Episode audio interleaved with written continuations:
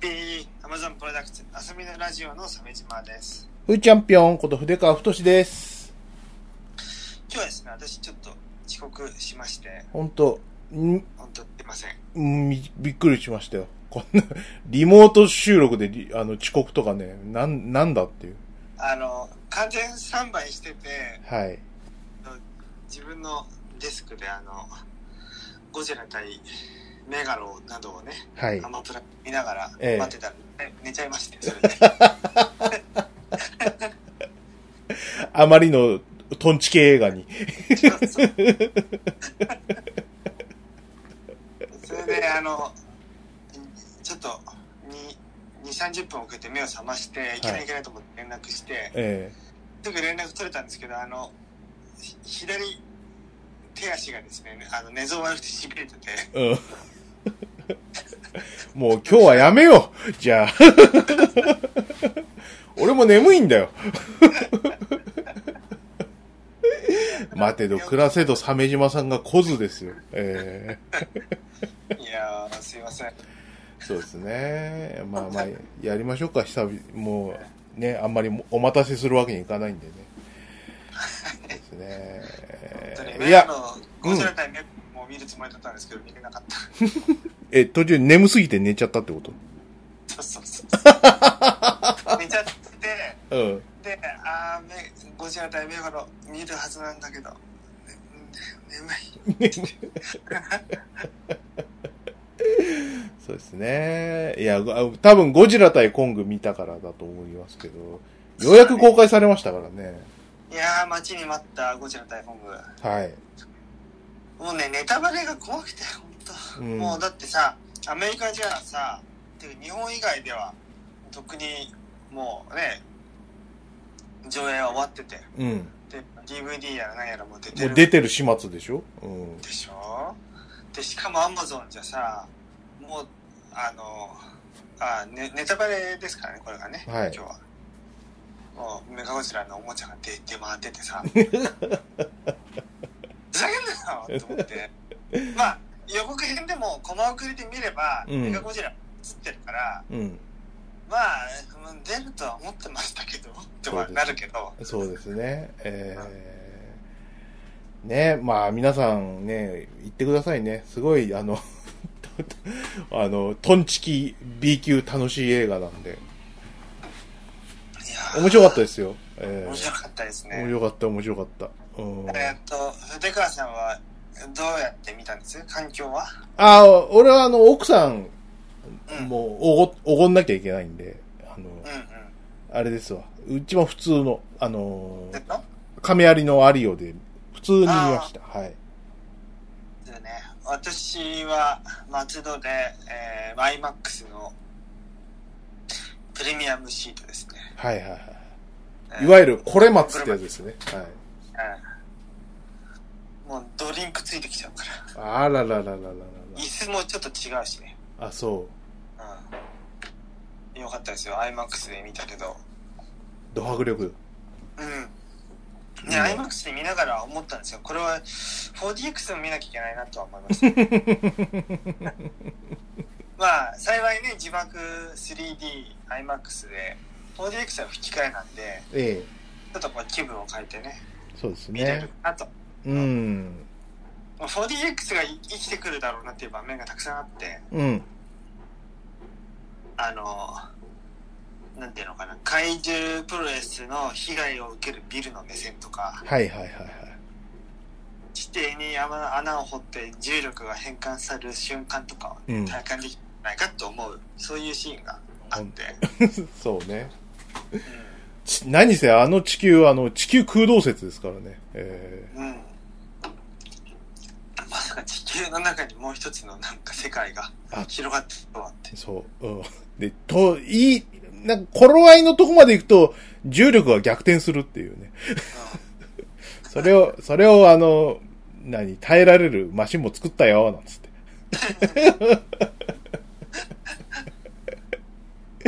よしよしっていう。うん特に細かい説明なしだからね。ね絵は、絵はゴージャスだけど、もうトンチキ映画だなっていう。気持ちがわかる子供とかよかったじゃん。そうですね。えー、あのー手話、手話で話すね。そう、手話で。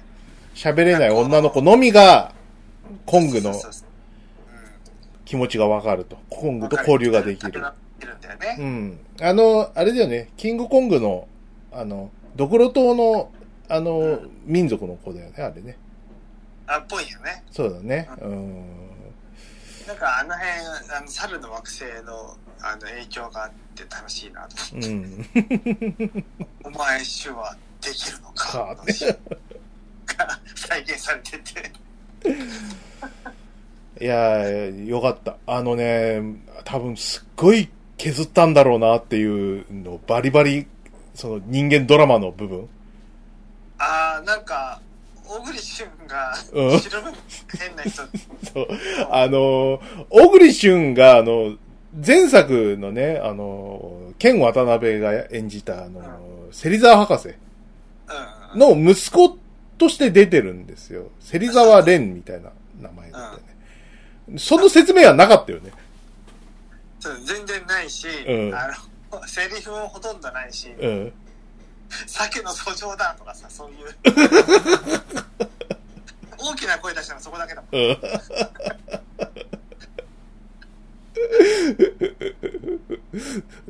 で、メカゴジラを操るって、おおなるほどと思ったんだけど、えっ、と、操らないっていう。そうなんだよ。肝心なとこではね、操られてる。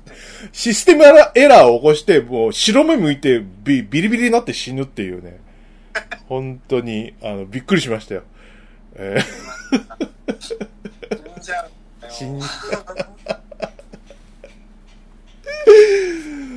ねえ、いや、よかった。あそこのさ、あの、メカゴジラ作ったあの、会社、えっ、と、なんだっけ、あの、軍事産業のさ、あそこの、うん偉い社長さんがさ、えうん考説垂れてたじゃないあの、人類のためにって、後ろからメカゴジラがのそうって、うわ、やべ、来るみたいな感じだ。後ろ社長後ろ後ろみたいな。最強の怪獣を作り上げたらだ、うわうわー後ろに、メカゴジラがドー ああの、待ってましたとばかりに暴走するんだよね。やべえっつって、ガーン死。僕にはもう、あの、あ操れてないからね。そうねの時点。うん。要はなんか、何？キングギドラの、こう、ね、あの、を活用したメカゴジラだからさ、中身キ、ングギドラ脳みそ同士でテレパシーができて、うん、その仕組みを応用したんだよね。そうね、うん。で、別のキングギドラの脳が残ってるから、その、それとしてリモート通信して、うん。で、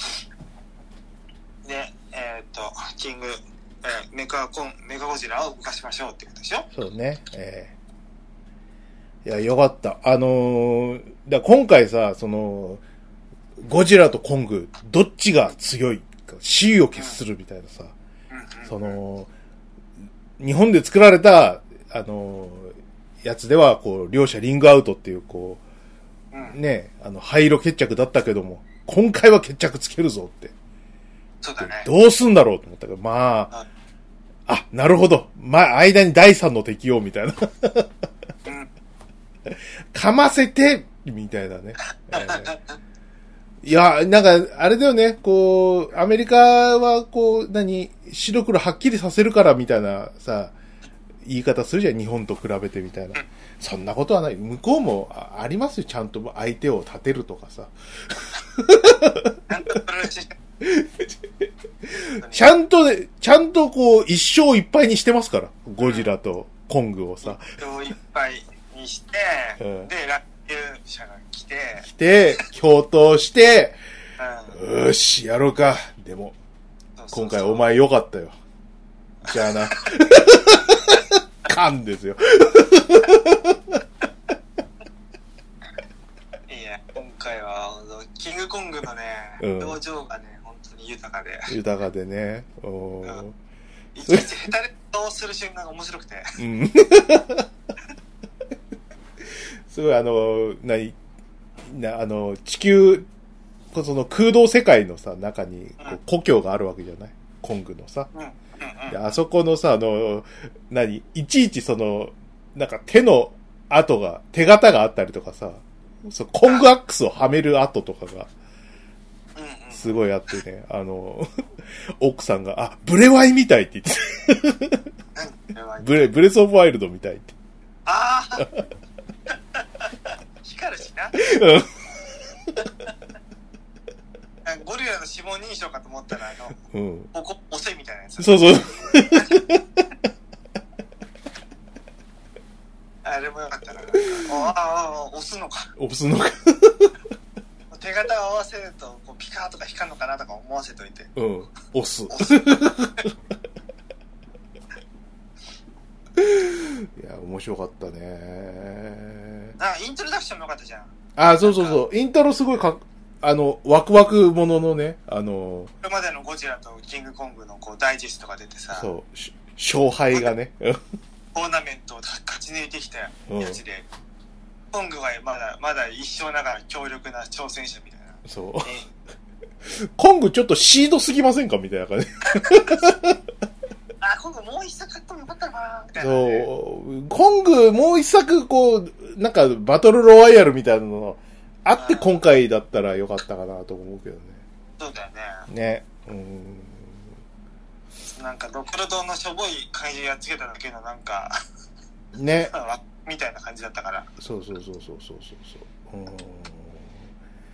ね。だ今回もさ、その、故郷のコングアックスをも持ってさ、非常に良かったですよ。まさか武器を使うようになるとはな。ねえ。いや、予告でもさ、使われてるじゃない？あの、コングアックスがさ。うんわあ、俺俺もうあの、何？手斧の持ちのやつにちょっと弱いみたいで。うん勝手に俺想像してたのよ。そのなんか、ゴジラに一回や負けて、で、武器を人間たちと作った、ああれがその コングアックスだみたいなさ、復讐の鬼と化したコングがみたいなのを勝手に想像してたからさ、うわあ、いい、好きなんだよな。なんかあの、バイオレンスジャックのさ、あの、さ、クイーンの、あの、恋人いたじゃない？うん。ななんだろうね。あの、コッポー夢彦のさ、うん。あの、スラムキングに負けた後でさ、すげえ、ん何、バトルアックス持ってさ、もう、うん。あの、復讐しに来るんだけどさ、ラストさ。うん。ああれ、絶対ああいう感じになるんだろうなと思ってすげえワクワクしてたんだけど、そうではなかったけど、まあ、それはそれで良かったですよ。えうん。ご先祖様が、ーはい。ではこうゴ、ゴジラの背びれを使って武器を作っていたみたいな。作っていたというね、えーね、ゴジラの放射、放射能をこう当てて、こう強くなるみたいな。そうだよね。ゴジうん。あれば当てると、ミラージが増すんだよな。ね、うん。すごい RPG 感のある。バイキルト付きのこう、なんか魔法の剣みたいなやつがさ、うん。いやー、よかったな、あれ。いいですね。ワクワクしましたよ。えとんでもー、ない。あと、あの、何、あの、なあの、陰謀論者のさ、おっさんとさ、あのうん、あの、前作から出てるあの、動画してる娘とさ、あのあ、役に立たないデブのあの、何もできないトリオみたいな。あいつら何なの？大柄、大柄黒人ね。そうそう大柄黒人、ポッドキャストを配信してるんだよね。そうなんだよ。俺、俺たちと一緒の職業。うん。で、これき、それを聞いて、もう、なやばい、あの人、あの人、かなり知ってるみたいなことでね。あの、前作のあの、何？うん娘さんがさ、そうそうそう。会いに行くんだよね。うん。あ、や、やばい育ち方したっていう感じだ。やばい、そのやばい。旧アノン系の育ち方してしまった。あの、もう、モスラのお母さんだよね。そうだね。うん。ねえ。うんで、あと、ぼあの、ボーイフレンド。そうそう、あの、お兄さんの車をうん。無理やり、お兄さんの車をパクって、あの、移動手段にして、あもうあそこ、もう吹いちゃったんだけど、あの、何？メカゴジラのさ、パ、うんを提出させるためにさ、パスワードを打たなきゃいけないっつってさ、あ。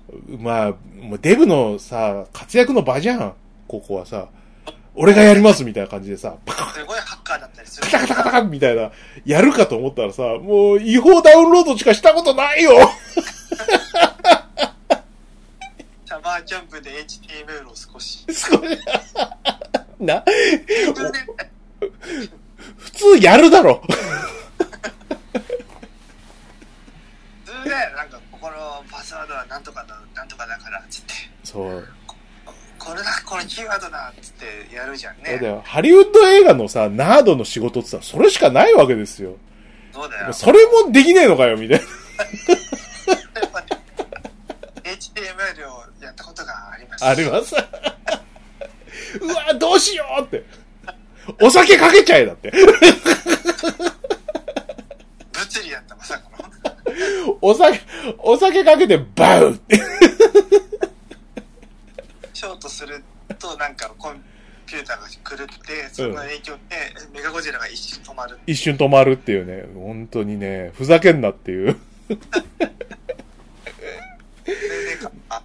昔さ、あの、東映のさ、なんか、ブルース・ワットがなんか、あの、メタルヒーロー系のさ、やつでさ、あの、だから90何年ぐらいの特撮だと思ってくださいよ。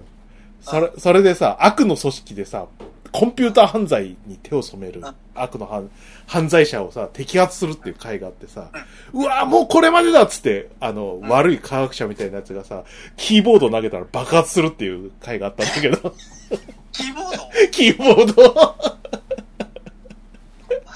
割とそんなノリで作ってんなって感じ。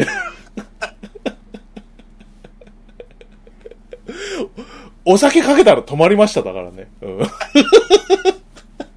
日なんか、あれだよね、うん排気口とかだよね。ね。うん。しかもさ、あの、い何？陰謀、陰謀系ポッドキャストの、その、死んだ嫁さんの形見だとうん。言っててそうそさ、でそれがなんかこう、何？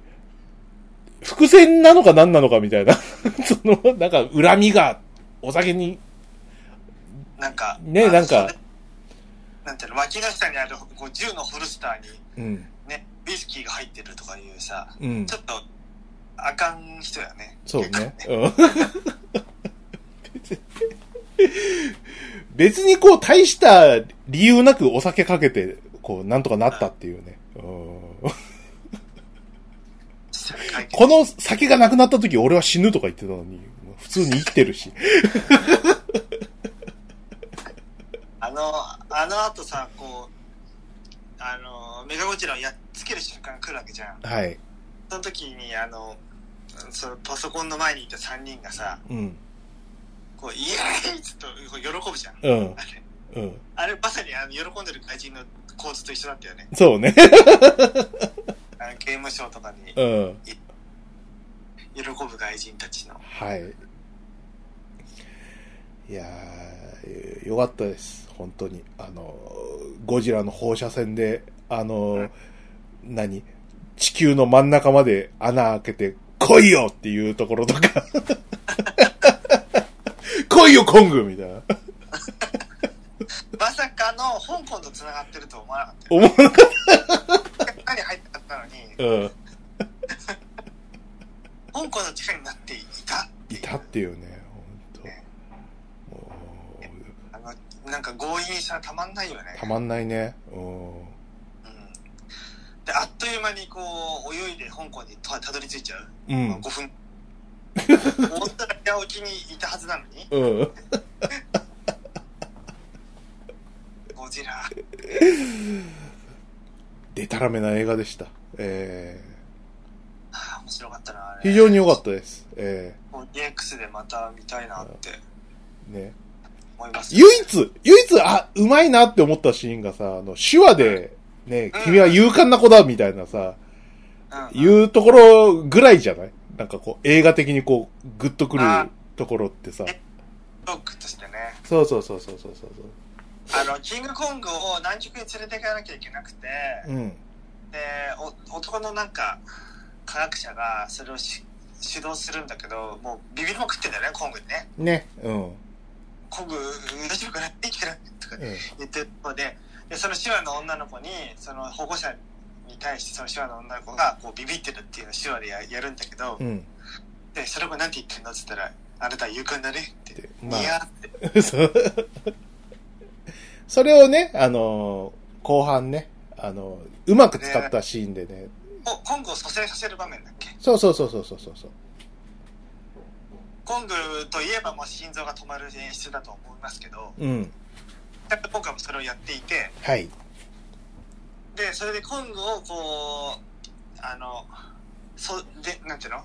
電気ショックで蘇生さなきさせなきゃいけないんだけど、そこに、あの、例のコング怖がりの、あの、博士が行かなきゃいけなくなって、うん。で、その女の子に、その、なんていうの？君は勇勇敢だぞっていうふうなこうメッセージを送ろうと思って、さちょっと前の、その、こう、腰抜けのうん。手話をやったんだよね。そうね。うん。あ、し確かこれが勇敢っていう手話だったなっていうのを実践して、あの、字幕では、お、君は臆病な子だ、になってるっていう。そうそう。うん。状況をね、視聴者はみんな分かってるから。ねうん、あれはすごいうまかったな。うん。嫌なとこがない映画だったな。そう、なんかね、うん。そうそうそうそう、よかったよかった。あの、白目向いてる小栗旬もよかったし。うん。でも多分、短い、確かにね、あの、なんか、いろいろ削られてね、いなんか、悔しい思いをされたみたいですけど、あああ、小栗旬的に素晴らしいね。なんかね、うん。だけど、あの、ちゃんとみんな、この心に残ってる。あの、白目向いて感電してる君の姿は。お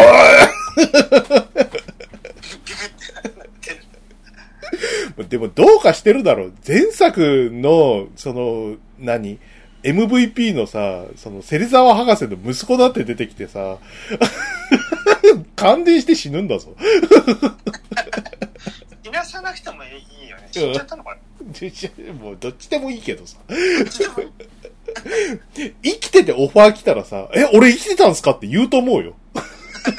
小栗旬も。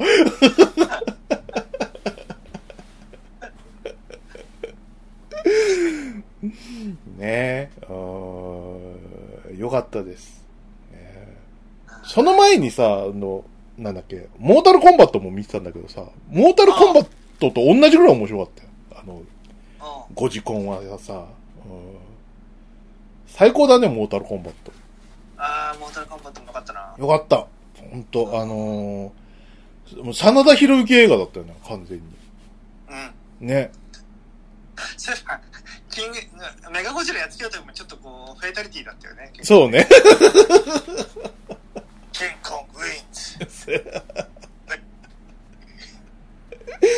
メカゴジラの死に方は確かにフェイタリティだったね。うん、バラバラにされて。獅子を順序に切断され、順番に切断されて、うん首引っこ抜かれて、うん、うわー取ったぞーって。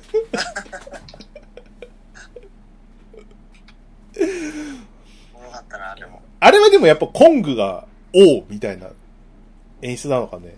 ちょっとは、やっぱそこは少し持たせたってとこかな。もう、持たせた感じあるね。あるよねなんか、うん対ゴジラ兵器だったわけじゃない？そうね。うん。うん。コングは想定してなかったから、勝てたみたいなことを言いたかったのかな。そっか。う確かに、あのーメカゴジラには弱かったからね、ゴジラは。うんん。うん、よかった。劣勢だったから。ああと、コングやっつけられた時の演出、もろなんかバーチャファイターみたいだったよね。そうね。ぶっ倒れてるところをこうカメラをこうロールしながらさ、うん。真上からこう引き抜いて撮ってさ、うん。You die って言って。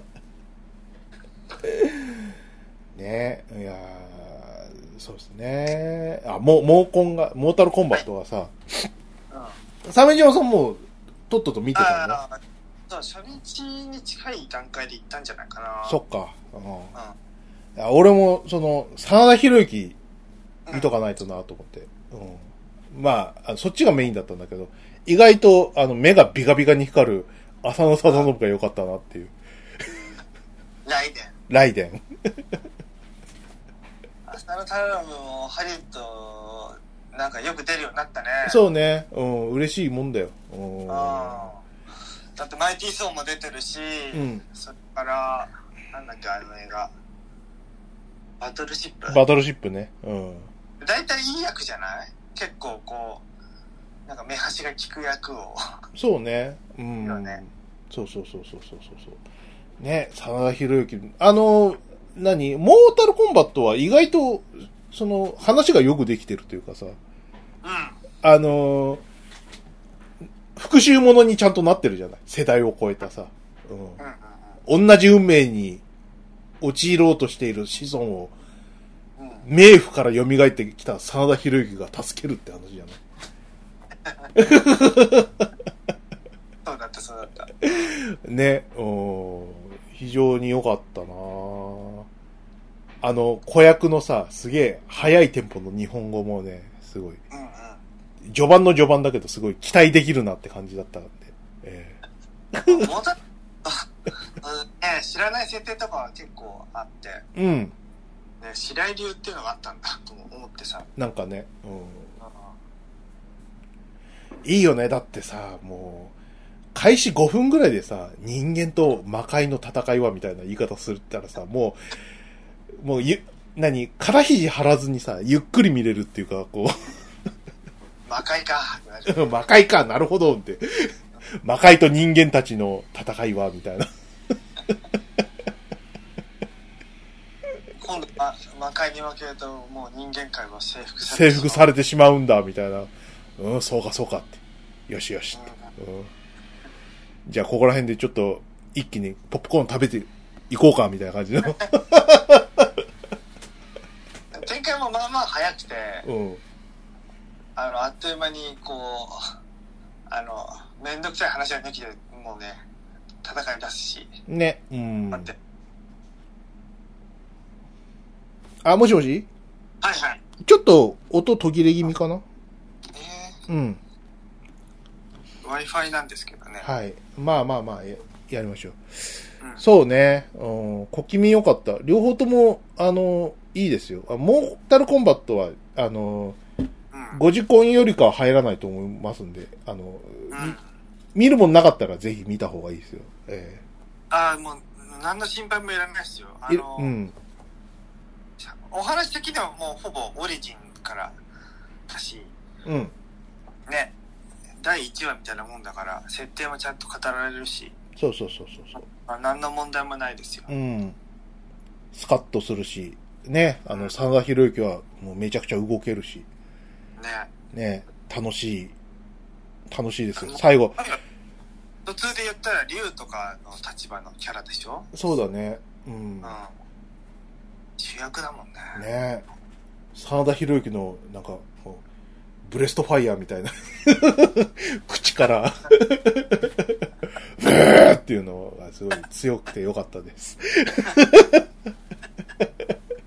なんか、モータルコンバット、えー、もうアーケードでやったきりだけど、ちょっと最新作欲しくなっちゃったね。そうそうそうそうそう。あれちょっとゲームやりたくなっちゃってさ。うん。なるなる。うん。ね。うん。今の、今最新作は11なんだけど、うん。11は、あの、どんどんその、アペンドがふ追加されてて、うん。最終的にあの、モータルコンバットのメンツに加えて、えっ、と、ターミネーターとランボーとロボコップが参戦してるんだよね。ね、楽しいよな。うん。おい、すげえなって思うよ。うん。だからなんかあの、なんか、ザ、グロ表現ができる、あの、スマブラみたいになってんだな。そうそう、黒いスマホあれ、いいよね。ねえ、えじゃあさ、なんか、やってくれるのなんか、拝み一頭みたいな。そういうさあ、時代劇のやつらもさ、うね、うん。ん。よろずや金のよろずや金之助。い今こう CG で蘇るよろずや金之助みたいな。活心の？うん。子供活心の弟なんだっけ？おお兄さんの。方のねお、おに、お兄さんがよろずや金之助でしょ？あれ？じゃあ俺が持ってる DVD 誰だ？あれ。ん？何がおつれ狼はこれは誰だっけ？座頭市は勝新だけど。あ和歌山飛三郎だああ、そっかそっかそっか。よろずや金之助って言ったな。うん失礼しましあれはテレビ版で劇場版が和歌山飛三郎だねた。なあすげえ残酷な映画はいこれもいやまさにフェイタリティ向きだよそうだね。うん。だじゃあもう、それ、それも出し、出そうよ。その、勝、勝新も出そうよ。うん。私フェイタリテ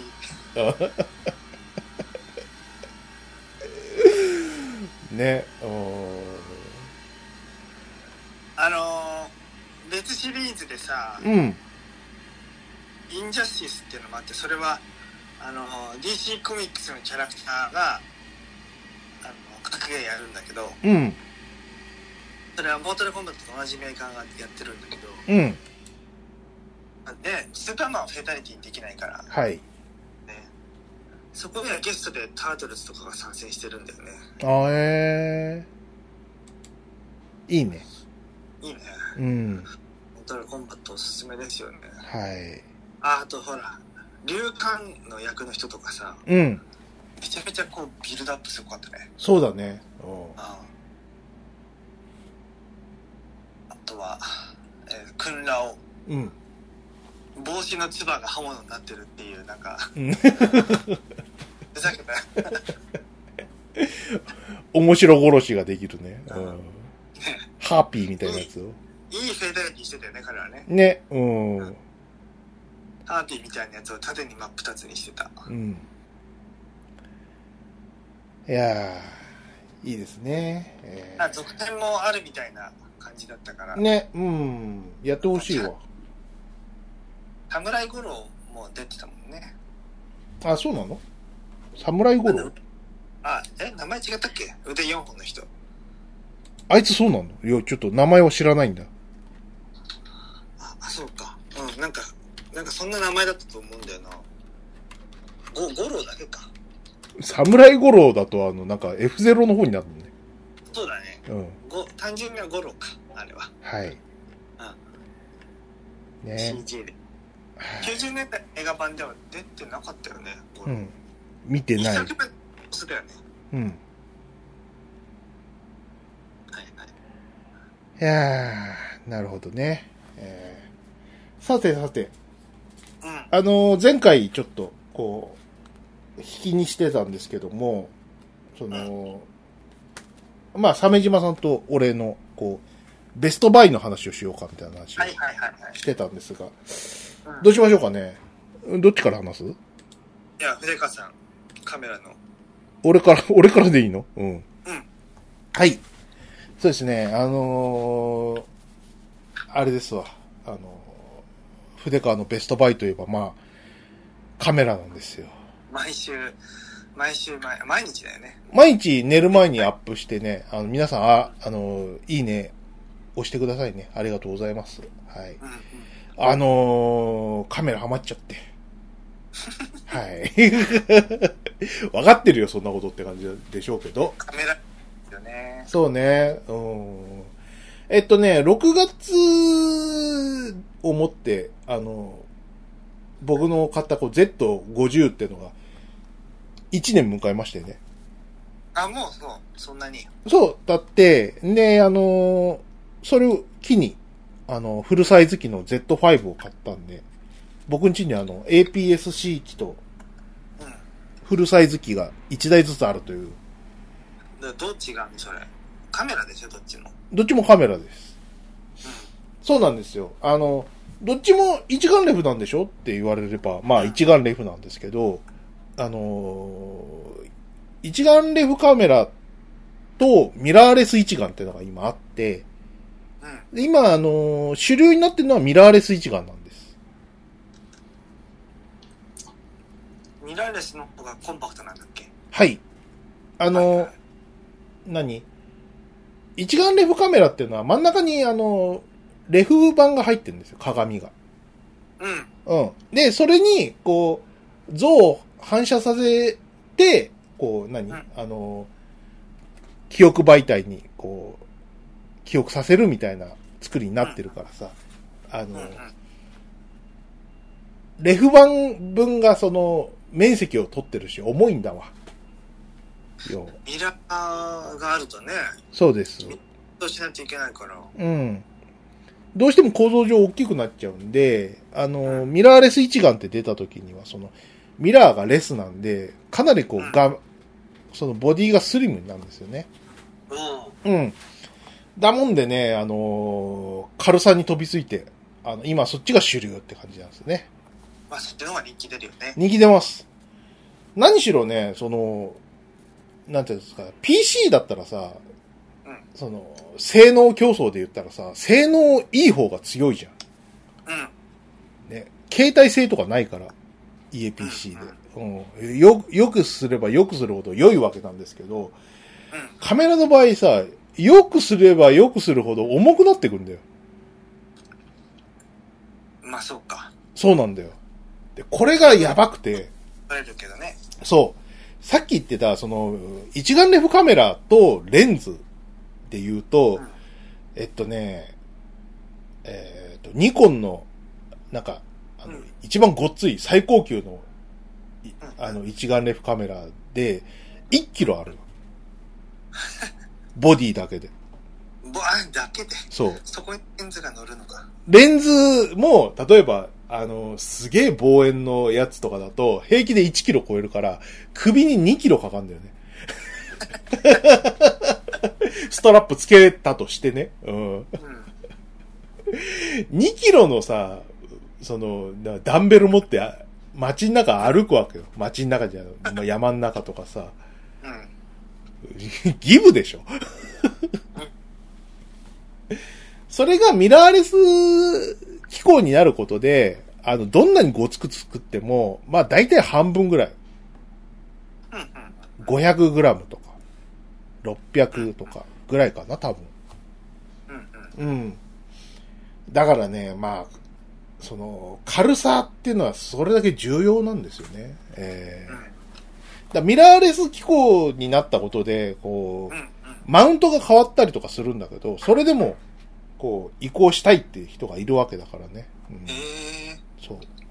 マウントっていうのはその、何？レンズのマウントのことなんですけど、ここが各社それぞれ独自に持ってて、で、まあ、それである限りは、その、昔に買った、こう、レンズであろうとも、使えますよっていうのが、一眼レフカメラの売りなわけですよ。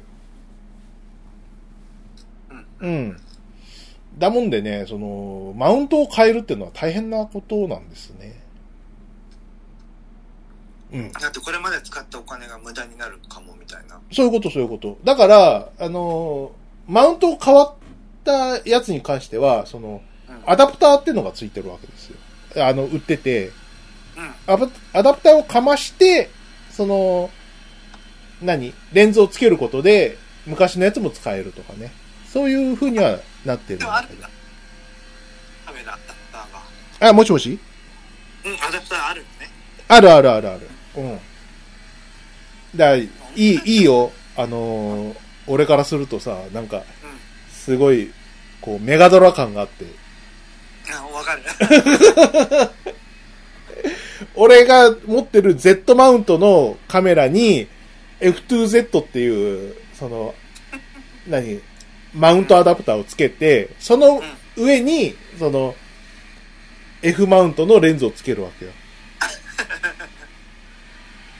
すごい、すごいメガドラっぽくてね、俺はお気に入りなんですよね。めっちゃ伸びるじゃん。伸びる伸びる。うん。でもまあしょうがないんだわ。うん。うん。そう。でね、その。まあカメラっつったってあなた、ふーちゃん、あの、興味、何、あの、スマホに上等なのついとるやんけっていううん、話が。あるじゃないですか。iPhone でいいじゃん。iPhone でいいじゃんっていう話になるじゃん。はい。はい、そうですとしか言いようがないんだよ。そうです。そう、そうなんだよ。あのー iPhone でかなり十分な、この、絵は撮れるんだよね。う んじゃあなんで持ってんのそんな重重いやつをさって思う。そうでしょそうなるんですけど、なんかね、あのーみ、一眼レフカメラ持つ時のガジェット感みたいなのにハマっちゃったっぽいよ、と思う。あーあー、ガジェット感ね。ガジェット感。あとまあ、、いろんなアイテムがね、あるから。アイテムつけるじゃない。もうね、はっきり言ってドラクエですよ、ドラクエ。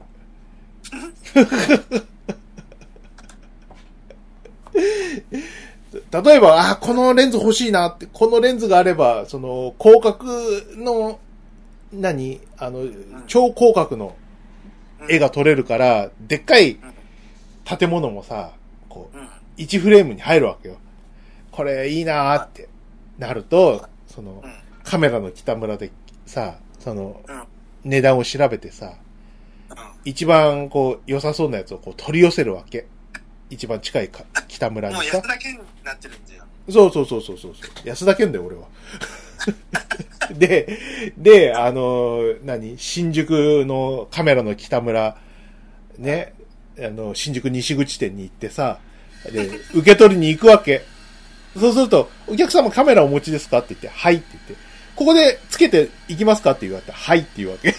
そうですいっぱいちょっと店の外出て行っていいですか？って、いいですよって言われて、こうパシャパシャって取って、いや、これさすがだなって、いいなって、いただきますつって。で、装備なさっていきますか？って言って、はいって言って。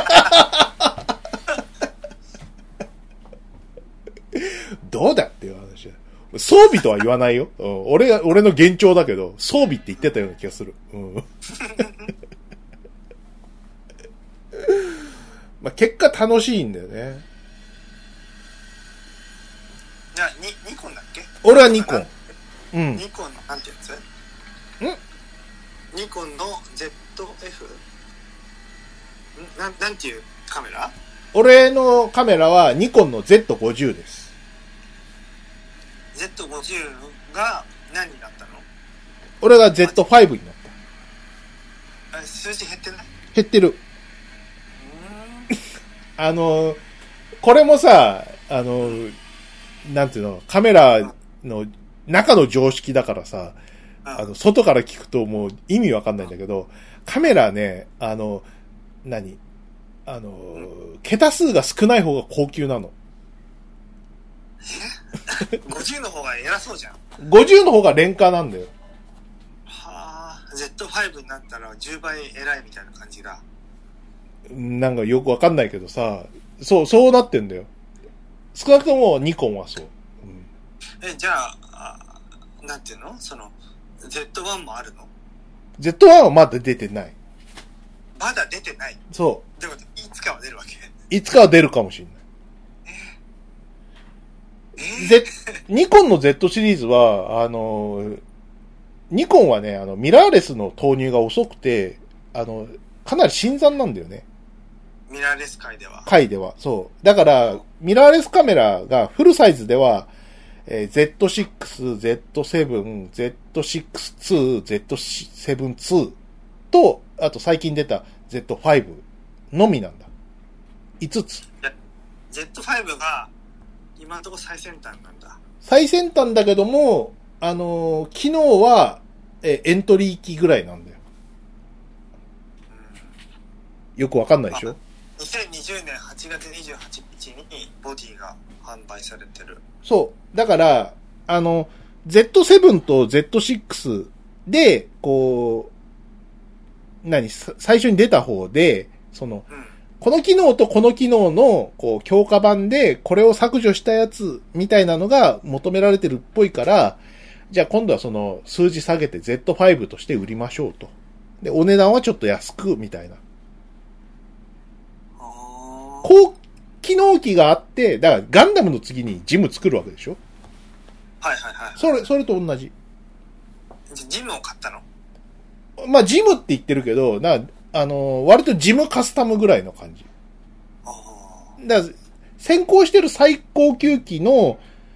割と見劣りしないやつだから、ジムスナイパーカスタムみたいな感じ。なるほどね。うんまあ、ビームサベルは1個に減ったけど。けど、あの、ビームスプレーガンでもないし、あの、縦はなんかかっこいいデザインになってるし。うんなるほどね。そんな感じだよ。うん。へえ。そうなんだよ。そうそう。そういう、こう、ガンダム感とかもあるじゃない。うん。その、RPG 感もあるし、ガンダム感もあるし、あの、えあとさ、あの、スマホとか、そういうこう、IT アイテムに慣れすぎちゃった体にはね、うん。うん。あの、一眼レフの、あの、ボタンの数にクラクラする。え、何？ね。そう、ボタン多いんだよ。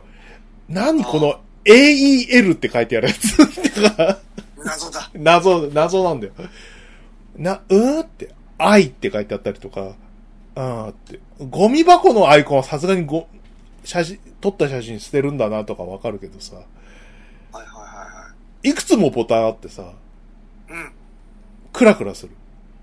すごいね。あの、オートフォーカスのシステムが273点のフォーカスポイントで高密度にカバーって。そうそうそうそう。いいでしょ？うん。うん。構図やタイミングに集中して狙った絵が撮れる瞳オートフォーカスと動物オートフォーカス。はい。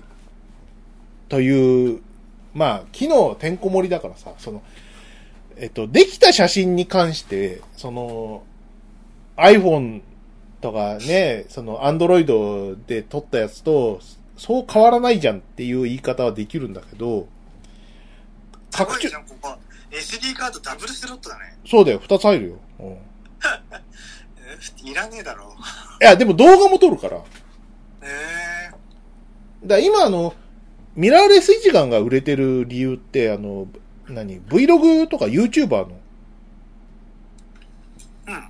需要が多いんだよ。が長時間収録ができるってこと？そうそうそうそうそうそう。だから、あの、三脚立てて、あの、うんミラーレス一眼つけて、で、バリアングルで、その、液晶を自分の方に向けて、であ、はい。収録をすると。へえ。そういうのもあるね。確かに。そう。で、それ、その需要をいち早く掴み取ったのがソニーで、今あの、ミラーレス一眼の市場は3割ぐらいがソニーかな。うん。で、そこにこう、くっついてるのが、えっ、と、キャノンで、これも3割ぐらいって言われてます。二強か。2強。で、ニコンが、えっ、と、1割ぐらいって言ってますね。あれ？だ、ほんのその、まあ、俺が、俺が買うやつ、だからまあ、あれですよね、負け癖っていうんですかね、セガ感というか。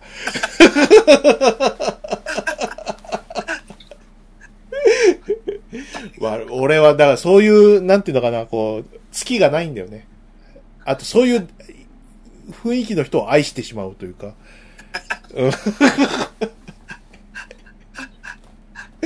でもゲームハード戦争的に言うとさ、その、俺セガ信者だったけど、スーパーファミコンは持ってたし、64も買ったし、プレステも買ったけどさ、うんあの、何一眼レフってそうはいかないじゃん。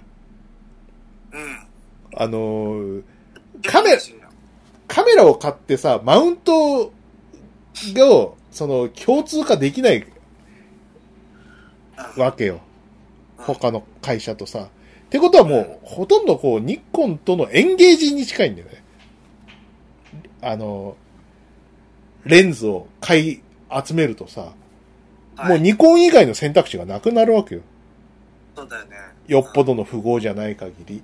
うん。うん。だ、えぐいよ。だ、その、あの、今正直に言うとね、ニコン失敗したなっていう思うところもあるわけよ。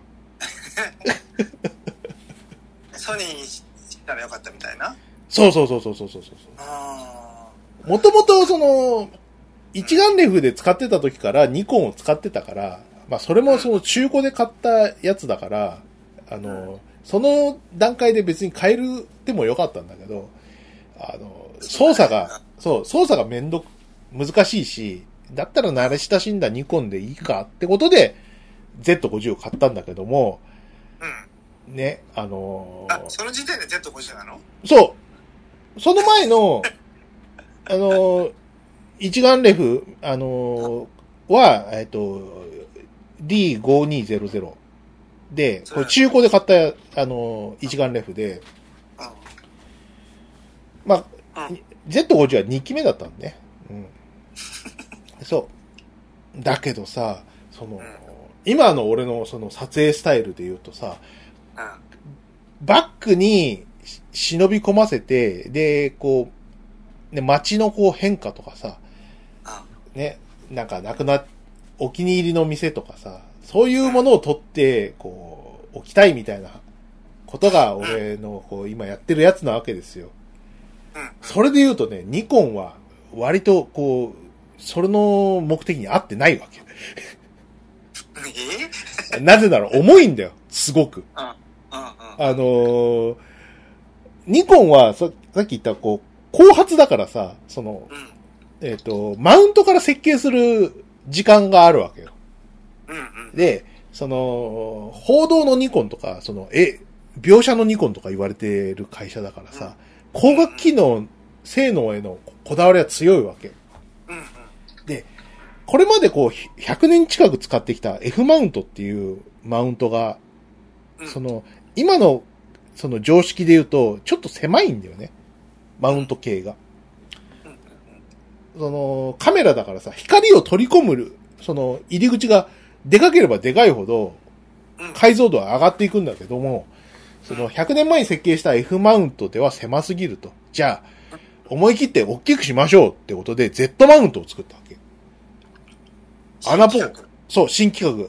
でかくなっちゃったわけニコン。専用の？ニコン専用です。うん。で、フランジバックっつってあの、えっ、と、センサーと、えっ、と、後ろ玉の、あの、距離がほとんどないわけ。その分、こう、何？ひその空気の、この、層が少ないからさ、クリアな映像が映し出されますよと。目じゃないよって言ってるわけよ。うん。で、確かにその通りなんだけど、うん。そんな、こう、設計でやろうって言ってる会社のさ、出て、出すレンズはね、全部重たいんだよ。あの、時たま会う時にさ、お俺のそのカメラ見てると思うけどさ、全部茶筒みたいな大きさでしょ？うん。うん。でかいなと思った。で、そうそうなんだよ。でかいんだよ。でかいけど、あの、ニコンの Z マウントレンズの中では、あれ普通の大きさなんだよ。えー、あれで？あれで、そう。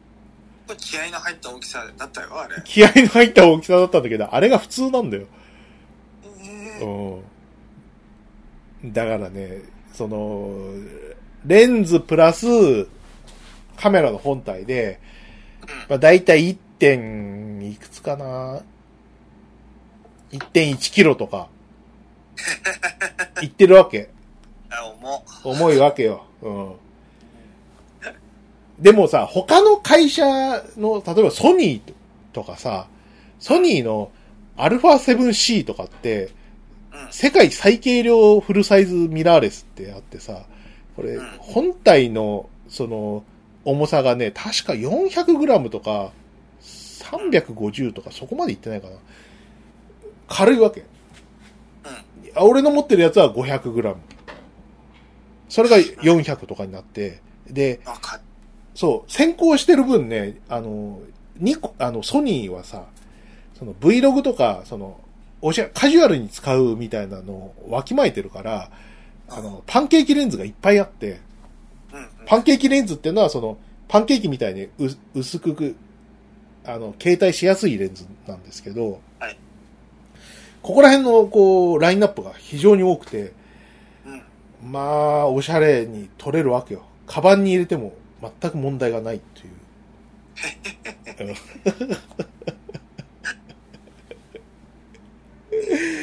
か、かたやニコンの風ちゃんはですね、もう、重い、重いやつをリュックの中にドスって入れてそう、そう、あれ。そう。ドスって入れて重いなーって思いながら、毎日歩いてるわけ。うん。えーなことが。そう。そうなんだよ。だからさ、その、うん。カメラ難しいよね。好きなの買えばって言ってもさ、うん。そっから先はエンゲージだからさ、簡単に離婚ができないんだよ。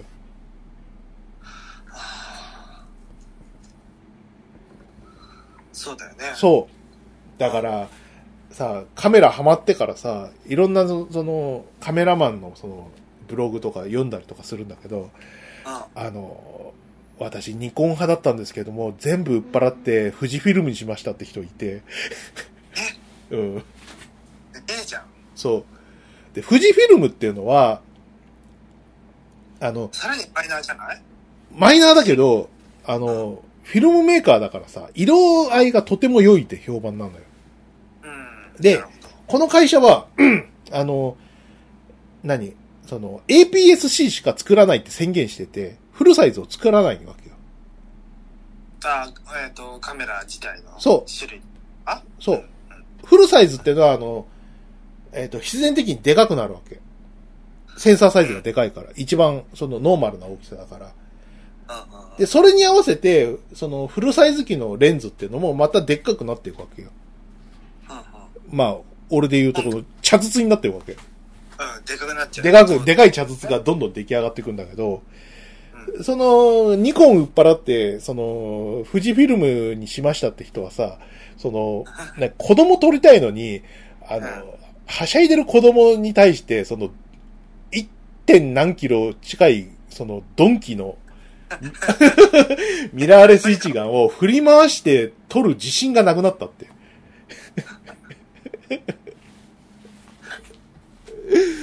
あと、その、現像する時間もなくなったから、もうそれだったら、その、富士フィルムにして、その、富士フィルムの、あの、一眼レフはさ、APS-C で、あと、APS-C のカメラを前提にレンズを作ってるから、レンズもちっちゃいんだよ。だからさ、あの、取り、取り回しが、取り回しが効きやすい。そうそうそうそうそう。取り回しが効きやすくなって、しかも、その、富士フィルムの、フィルムの色がとても良いので、これで本当に良かったなって思いましたみたいなのが書いてあって、あそういう人もいるんだと思って。俺も、あの、DJI オスモの、あの、カメラを一度買ったことがある。ポケ DJ ポケット。うん、でもやっぱ子供を手ぶれなしに撮影するために買ったんだけど、うん。まあ使うことはなかったけど、買ってよかったよ。あ 使ってよ。君を撮るのに使ったことはある。うん、そうね。うんなんかね、そういう、こう、難しさがあるんだよね。その、高性能一辺倒だと、もう、重さで死ぬ。うん。軽さを求めすぎると、思った通りの、こう、その、画質が得られないっていう。うんうん非常にこう、トレードオフの関係になってて。難しいね。うん。難しいね。でも、今、その、えっと、日本のカメラメーカーうん。っていうとさ、ソニー、ソニー、キャノン、ニコン、えーっと、オリンパスうん。あと、富士フィルムはいはいはい。とか、まあそこら辺ですかね。あ、あと、パナソニックか、ルミックスってあるけど、多分どれ買っても、その、えっと、そのスマホの写真に慣れた人にとっては、こう目から鱗の画質が得られることは間違いない。うーん、でもそうだよね。この前子供たちの写真撮ったけども、うんやっぱだよそう。いできたものが違う。出来が全然違うでしょ？うあれでも、その、ニコンの、あその、オートフォーカス機能っていうのがさ、瞳オートフォーカスっていうんだけど、ん。うん。は、えっ、と、ソニー、キャノンに対してかなり遅れてるって言われてて、あ、ニコンが？そう、あ、けニコンのね。そうそうそうそう。今、あの、一生懸命、その、ファームアップデートとかいろいろして、あの、改善はしてるんだけど、うん。まあ、世間の評判としては、瞳 AF 弱いよねって言われてるカメラなんですよ。だから、前に、何、俺が不審者だった日？あの、まあ、あの、娘とさ、娘の、あの、お友達を撮るんだったら、例えば、ソニーとかだったらもっといい写写真が撮れたりとかえーしたかもしれない。うん。ええそう。ー、こんなことあるんだ。俺の撮ったやつでもかなり良かったと思うけど、よかったよかった、すごかったよ。うん。でもね、確かに、瞳オートフォーカス、あ、お、あ、遅れてるとかあったんで、まだ。俺の腕でもわかるぐらいには遅かったりとかしたんだよ。あそうなんだ。うん。わかんないけど、そういう違いがあるんだ。ちょっとこう、おオートフォーカスするまでの時間が、なんか、ジフレぐらい遅いみたいな。うん、そんなに遅いかどうかはちょっと、ソニーの確かめてないから一概には言えないんだけど、うんうんうん。なかなかね、その、例えば、娘さん、子供の写真撮りたいとか言うんだったら、子供とかさ、縦横無尽に走り出したりとかするから、うん、そういう写真撮りたい人だったら、瞳オートフォーカスが強いソニーを選んだ方がいいんじゃないかなとか、そういうのはあるかな。うん。そうなんだ。そうか。うーん。そんな感じ。なんか全然、まだまだ沼深いな。深いね。あの、前にさ、ほら、あの、まあ欲しいレンズあと2つぐらいかななんて言ってたけど、今4になってるんで。全然な、倍じゃん。うーん。前にさ、あの、ほら、動物の写真あああげたじゃん。動物園行って。ああ、はいはいはい。うんあの、一川のでしょ？そう、市川、市川市動物園行ってさ、うん。あそこで、あの、昔、その、何、セットでついてた、うん。あの、望遠レンズを試そうと。望遠レンズってさ、本当にあの、何、その、街撮りとかで使おうと思うと全く使えないから、はいはい。何しろ、その。そうそうそうそう、300ミリとかって、その、なんだろうな、かなり先のものが、ようやく映るみたいな感じだからさ、なんだこれと思ってさ、もう使うことすら忘れてたんだよな。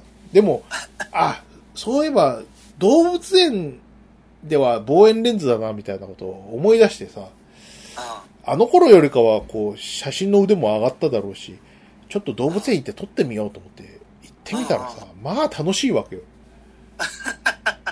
何しろさ、まあ、どどあの、畜生はさ、カメラ向かれたところでさ、なんともないわけ。うん。うん。ちょっと撮るのやめてもらっていいですかとか言わないじゃん。そうだね。言わん言わん。うん。肖像権があるんでとか言わないんで、言わないね。あ、これ動物園撮影ちょっとハマりそうっていう。あら。うん。ってなると、望遠レンズ欲しいわけ。あれ？動物取れるじゃんって。そうそうそうそう。今、その、なんか片落ちのさ、あの、70から300ミリみたいなやつがあるわけ。はいはい。これあの、10年前ぐらいの設計の、その、望遠レンズなんだけど、うん。オートフォーカスが遅いんだよ。ほで、オートフォーカスが遅いと、なんか元気に、檻の中で元気に走り回るお猿さんとかがほとんど撮れなくて、う。ピント合わないよね、それ合わないんだよ。くっそーと思って。くっそー欲しいなーって。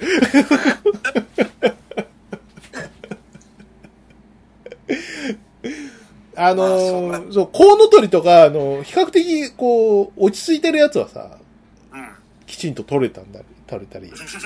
あの、日本猿とか、あんまり活発じゃないからさ、うん。撮れんですけど、なるほど、って。そうか、この時は流し撮りをしなきゃいけないんだ。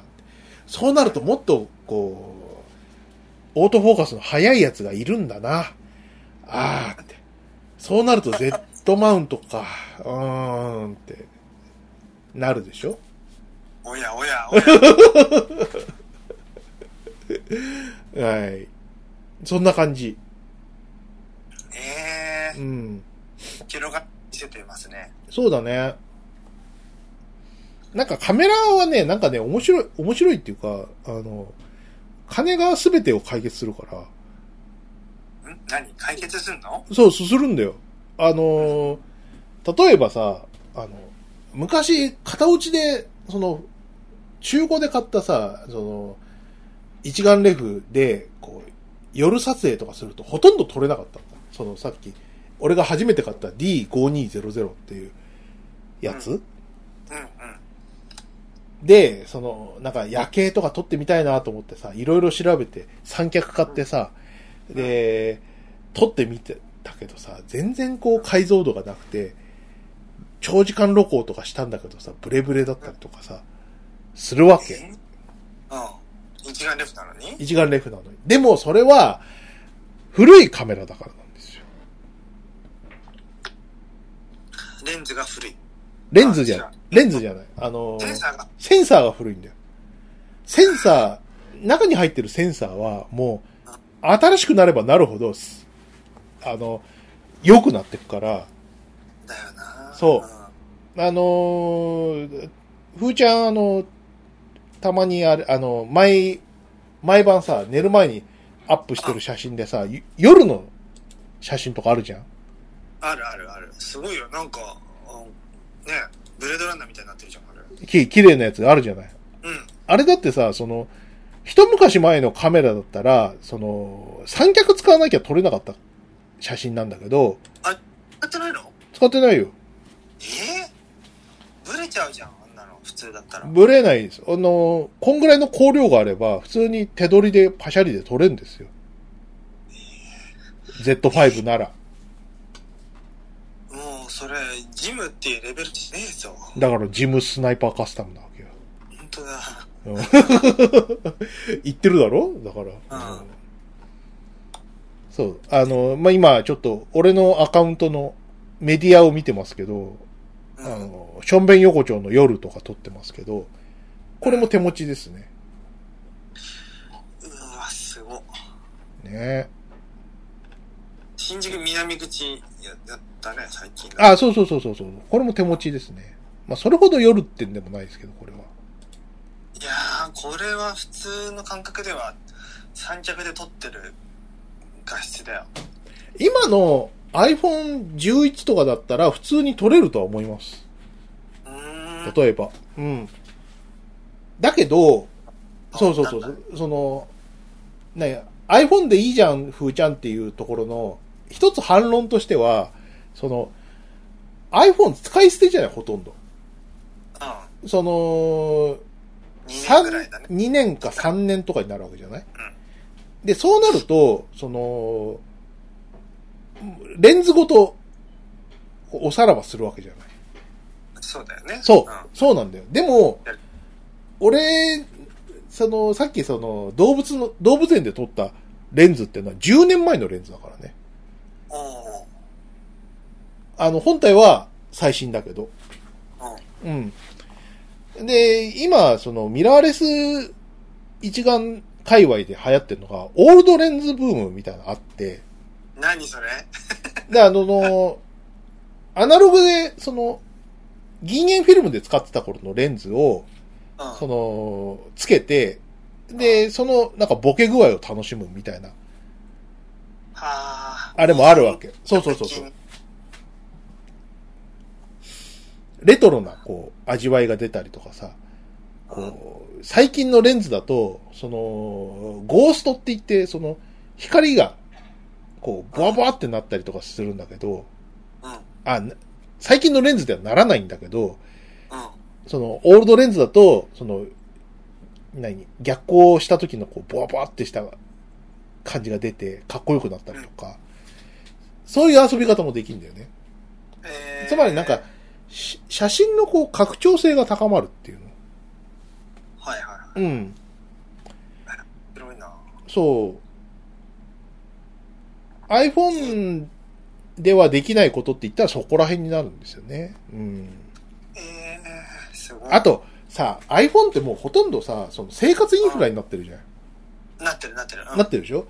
まあ、け、その、何、パスモとかさ、あと、携帯もそうだし、うん。なんだろうな、あの、災害系のさ、あの、アプリもあるしさ、いろんなことに関して、その、スマホを前提とした、こう、社会生活、社会インフラが成り立りつつあるわけですよ。遅い日本でも。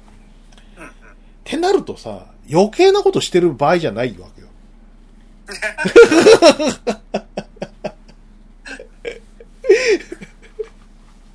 あと、い、その、一個はさ、ソシャゲやってたりするわけじゃん。うん。ね。それ、一に、一個や二個とかい言ってらんないわけ。うん。ね。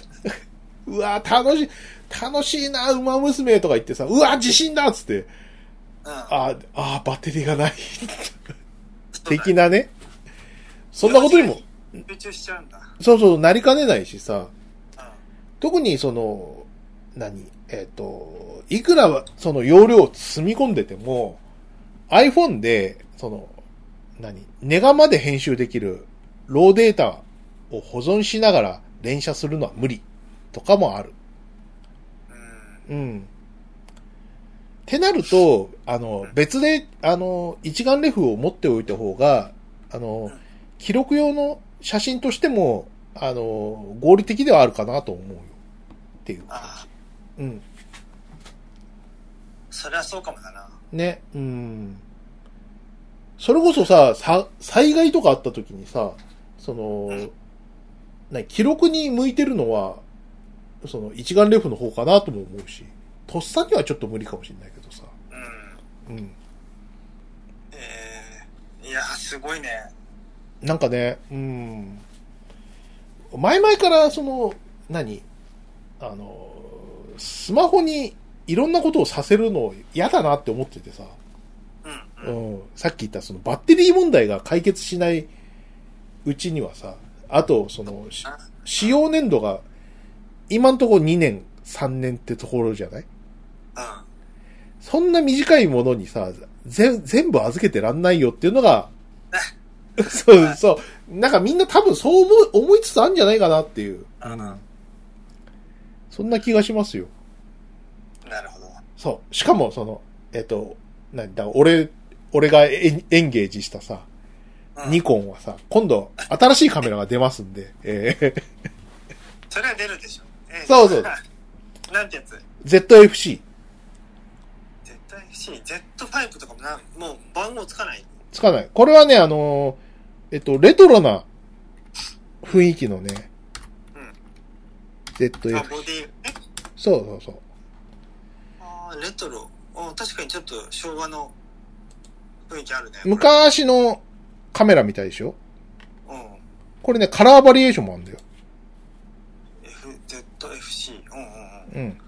まあ、ノーマルは黒で、黒で、ベージュとグリーンと、張り替えキャンペーンしてる。グレーとピンクと白と、ベージュ？ベージュいいよな。すげえジジイ臭くて。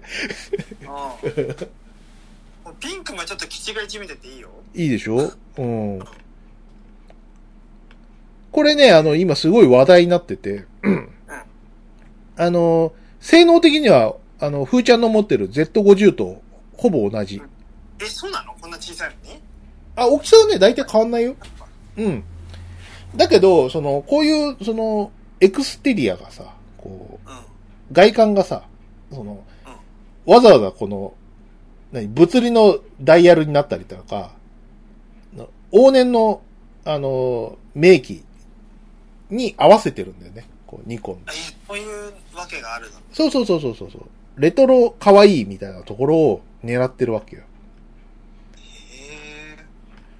これはね、すごいショッキングなことで、その、ニコンさんはさ、そういう、こう、ことをやらないと思ってたのに、急にこんなことしだしたわけよ。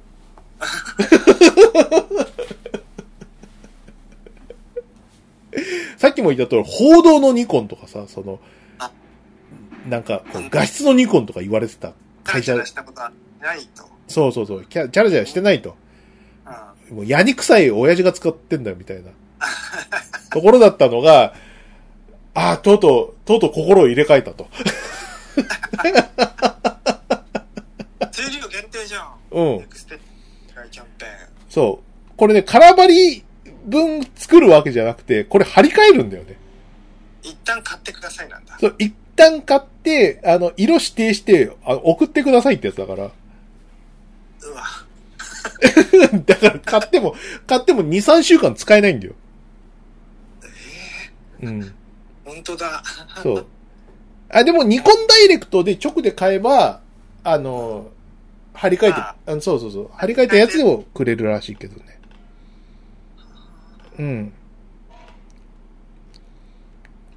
ただまあ、あの、その、俺あの、Z50 ユーザーなんで、あの、わかりますけど、あの、Z50 とほぼ一緒のスペックっていうことは、かなりいいカメラです、これは。ぐらいするのこれ。えっとね、レンズセットだと13か15万ぐらいじゃないかな。うん。多分そんぐらいだと思うけど、ちょっと書いて、ね。おオープンプライスだな。あ、でも各社そんぐらい。そうなんだ。うん。えっとね、ボディだと多分10万ぐらいだと思う。11万か。すごい。え、これ買うの？買わない買わない、さすがに。だって。俺、Z- だ Z50 持ってんだから。そうね。うん。え、Z5 も持ってるでしょ？持ってるよ。うん。じゃあ確かに買えないよね。まあね。うん。うそう。まあ、ただ、あのー何？確かに、おあのーカメラ買わない人にとって、うわ、たっけって思うんだけど、あのーやるとやっぱ、ああ、別に普通かなっていう。ん。あ普通かいや、でもさ、そう、そうなんだよ。なんか写真を撮って何が嬉しいかって、この写真の著作俺のもんだからっていう。ああ。それがあるんだよ。仕事的にもね。そう、あのー、ふーちゃんほら、あの、デザイナーだからさ、うん。写真はよく参考にするわけよ。だけど、その、例えばまあ、最 Google、近もやらかしたもんな。カプコンがね、うん。うん。そうそうそう。そう、ああいうこともあったりするわけじゃない。うん。だからその、いくらさ、その、何？俺は絵描きだからさ、それを元に絵描いたとしてもさ、著作権のうん、その元の写真の、その模写だとしても、どのぐらいこう、何？その、グレーか、どうかっていうのは難しいとこじゃん。どっちかっていうとさ。そういうのを気をつけたりとか、ああとはほら、ね、いろいろあったじゃん。なんか、あの、L 社台とかでもさ、白鳥が全く同じやつだったりとか。それ、ないね。うん。あれも自分で撮ってれば、うん。何も問題なかったという。そうそうそうそう。でも、白鳥が羽ばたくシーンなんてさ、その、何、カメラの腕としてはさ、かなりもう、初級者は抜けなきゃダメなわけ。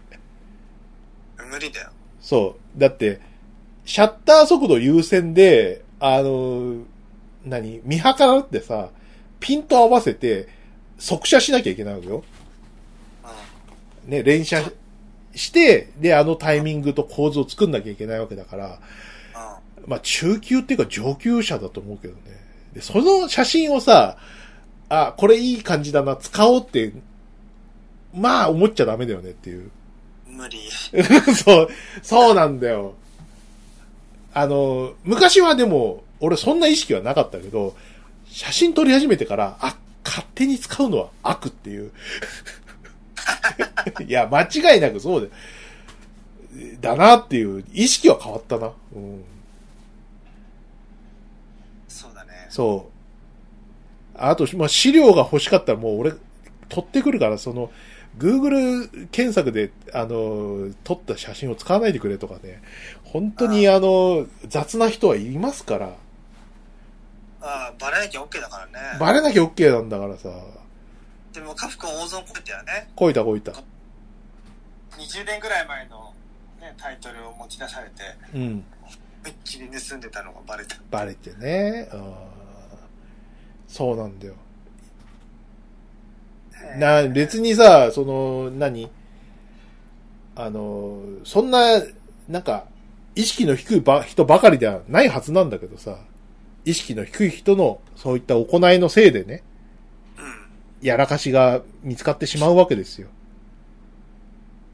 そうだね。ね。だったら、ちょっとこう、カメラ10万で買ってさ、これも、その、何？まあ、Z50 は、そんなに、こう、人気落ちてないんで、未だに高かったりするんですけど、ニコンで言うと Z6 とかね、あの、後継機が出たんで、割と中古で安かったりするんですよ。それとか買ってさ、で、担いで資料取りに行こうよっていう。デザイナー職員よっていう。そうね。背景とかやるんだったら特にね。買った方がいいよ。うん。そう。で、あと、買って、で、何？あの、フォトショップ CC とか契約するとさ、あの、ついでについてくるあの、ライトルームっていうよよくわかんないソフトがあるからさ、よくわかんない。よくわかんないソフトがあるんだけど、うん。それでこう、何？あの、デジカメで撮ったさ、ローデータっていう、要はネガフィルムだよね。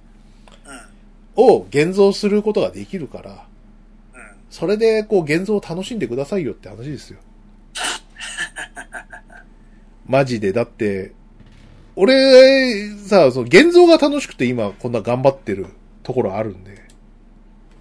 ああ、そう。うん現像が。楽しい。あなんかさ、う美しい色のさ、写真とか、あるじゃないですか、う俺の。ーさっきのうん、さっきの新宿、南口の写真とかさ、綺麗にあ、写ってるでしょ？いや、本当に、すごいよ、あれ。うんね、うんき。そういう風に現像したからですよ。あれね、撮っただけじゃあそこまではいかないんかないよあんなさ、新宿の南口がさ、こんな綺麗なわけないだろ。持ってんの？持ったんだね。そう、もりもりに持ってんの。そう。いろんなところをさ、明るくしたり暗くしたりさ、あの、サイド上げたり、あの、カラーバランス変えたりとか、いろいろ持って持って持ってこうなってるわけ。うん実際見たら小汚ねえとこですよ。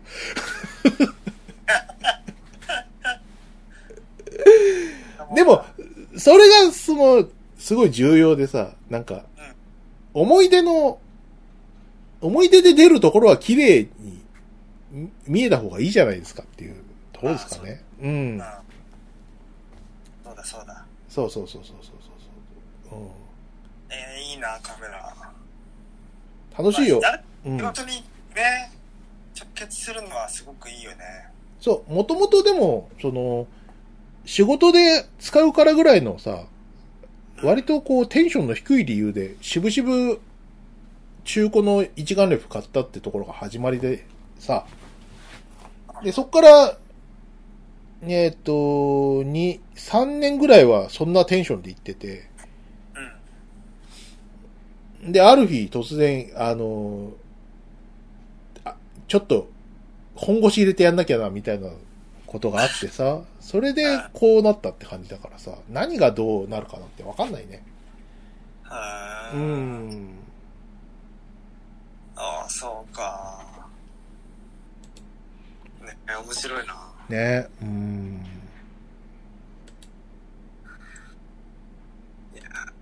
ちょっと、なんか、またね、撮影行こうよ。あ、いいよいいよ。うん、やろうやろう。うん。うそうあまあ、あの、なんか、こういう写真撮ってみたいけど、やり方わかんないな、みたいなのもうんあると思うんですけどね。あの、ん俺でよければ、あの、答えますんで、えー いや、く詳しいこと言われてもわかんないんですけど、えーね、えーぜひぜひ皆さんも、ちょっとカメラ担いでほしいなって思いますよね。あの、どのか会社もいいって奇跡だからね。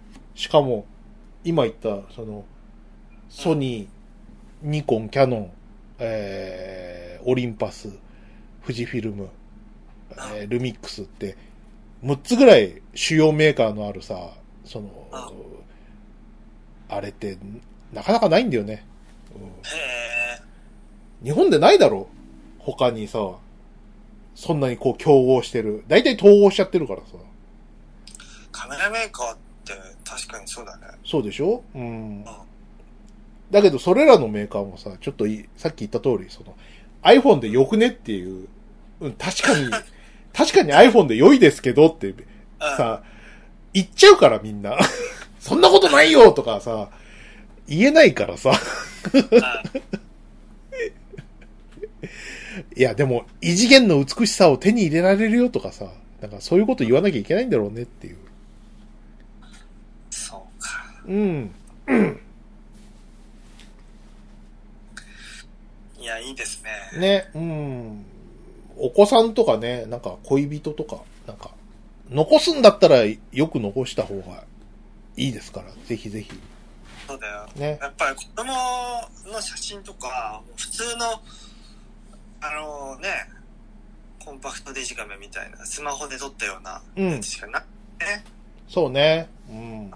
もっとも、例えば、もりもりに持ったりとかできますから、そうだ、また今度は子供の写真撮ってもらおうかな。うん。デカに。いいよ、別に。うん。まあ、でも、お前んとこのあの、次女は俺のこと嫌いすぎるからな。慣れてない大人、みんな苦手だよ。もう慣れてほしいんだよ。何度も会ってるじゃないか。いや、筆カード何度も合ってるの感覚と子供のそれは違うからね。そっか。うん。たまに現れる、なんか、意味そうそうそう。意味がよ、意味がよくわかんない人だからな。だってベビーカーに座ったままもう虚無の表情になったもんね。そうが来た瞬間。そうそうそうそうそう。今日も。辛いよ。この前会った時はもうもうちょっとこう、なんか、ひ人格が形成されてきてるでしょ、今は。まあまあね。うん。うん。本当に、あのー綾波レイみたいな赤ちゃんだったんで、鮫島さんの、あの、次女はさ、あなんでこの豚は生きているの？みたいな。なぜ？な、なぜこの豚と私は話をしようとしているの？みたいな。なぜ？は、はいって。いう。なぜ豚なの？なぜ豚？あなたはなぜ豚なの？なぜ服を着ているの？なぜ？わからない。っていう感じの赤ちゃんだったんですよ。鮫島さんの次女は。ねえ。まあでも親に向ける笑顔なんてまた別ですからね。鮫島さんも撮った方がいいですよ、きっと。ああ、子供？をそうそうそうそうそう。一眼レフでそそうね。うん。なんか、家に眠ってる一眼レフはあるよ。う。うん。あのもけどそこはちょっと最新でお願いします。お金ない。お金ない。お金ないの俺ちょっと、お金は、今度お金使うときはアクティブスリープにしようか迷ってんだよ。なんだアクティブスリープって？知らん？知らない。まあ、パラマウントベッドが出してるうん。アクティブスリープってやつはセンサーがついてるベッドで、うんで自動で起き上がるおおの。で、まあ、あの、水平にしないとまず寝寝るのね。ー。うん。で、センサーがこのベッドで寝てる人が睡眠に入ったのを確認して、うん。ベッドで水平になる。マジか。うん。それで、あの、どういう睡眠状況だったかとかを、うんその、センサーによってスマホに送ってくれるの。えー、何？ベッドでなんかフィットビットみたいなことしてくれるってこと？あ。いいアクティブリープ。うん。それが松戸の山田電機に置いてあって、うん。で、それ実際に使ってみてさ、ううんわ、すごっと思って、うん。え、い、いくらいくら？40万円。40万円。一番安いやつで。で、えぐいな。来たな。フレームとセンサうん。ー込みで、多分40万円だったかな。今ちょっとホームページ開くけど、うん。それがする。4、えっ、とね、えーベッドマットレス、アクティブスリープ、シングル、えーアナライザーあり、で、40、税込み47万3000円。47万。あるよね。あ、でもこれ、うぐって思ってるのは、俺がその、何？その、ベッド界隈の人じゃないから、なんだろうな、きっとな。ただ、こう、睡眠はね、どうしても人生の3分の1は占めるので、はい。これが、こう費用対効果の面で言ったらね、そんなに大損はこかないという見方もできるんだよな。なるほど。ね。これがな。睡眠のためなら、うん。うん。睡眠が俺得意じゃないし、今のベッドもさ、すごい腰が痛くなるんだ。朝起きるたんびに腰が痛いんだよ。うん。ジャッキーチェンかよと思うぐらい。もう体、体もうポロポロじゃないですか。ジャッキーの骨っつったらもう、ひび割れまくってますから。えだから、あーまあ、マットレスとか、この睡眠するベッド、うん睡眠環境そのものをこう、なんか、大大幅に改革するのもどうかなっていう考えもあるんだよなえ。なるほどね。それはでもあれだな。いい使い方だな。うん、かもね。うん。でアクティブスリープベッドがあるえホテルっていうのも世の中には存在して、うん。都都内に、東京駅周辺に1軒あるんだよね。うん。で、一泊ね、なんかね、2万円ぐらいするんだよね。うん。だったら買うかみたいな。いやいや、ちょっと、ちょっと待って待って待って待って待って。一回そこで試すみたいなのがあるあるんじゃないべきうん、試すべきじゃない。えで、軽井沢にもあるのよ。うん。でも、なんか、なんかわかんないけど、ホテルとか旅館って2人以上じゃないと飛べないっていうか、謎のルールがあるみたいで、ああ、それな。あお、お一人様には人権がございませんのでっていう感じのうん、はいホ。テルです。俺は止めれ、泊まれないらしいんだよ。はい。あれ、謎だよな。一人で止めてほしいんだけどな。うん。うん。なんか、お、なんかパートナーのいないあなたには人権などないのでっていう。え、金なら払いますよ。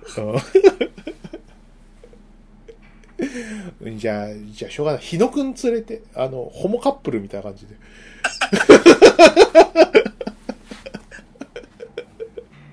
ほうさすがに日野くんもちょっとって思う、言うと思いますけど、ええあの付き合いのいい日野くんでもね。ええいやー、なるほどね。あ、すいません。ちょっと俺かなり長く取り、やっちゃいましたね。ああ、いやいや、十分伝わりましたよ。ええカメラ熱が。カメラ熱ね。えじゃあ僕の方のベスベストバイはですね、えはい。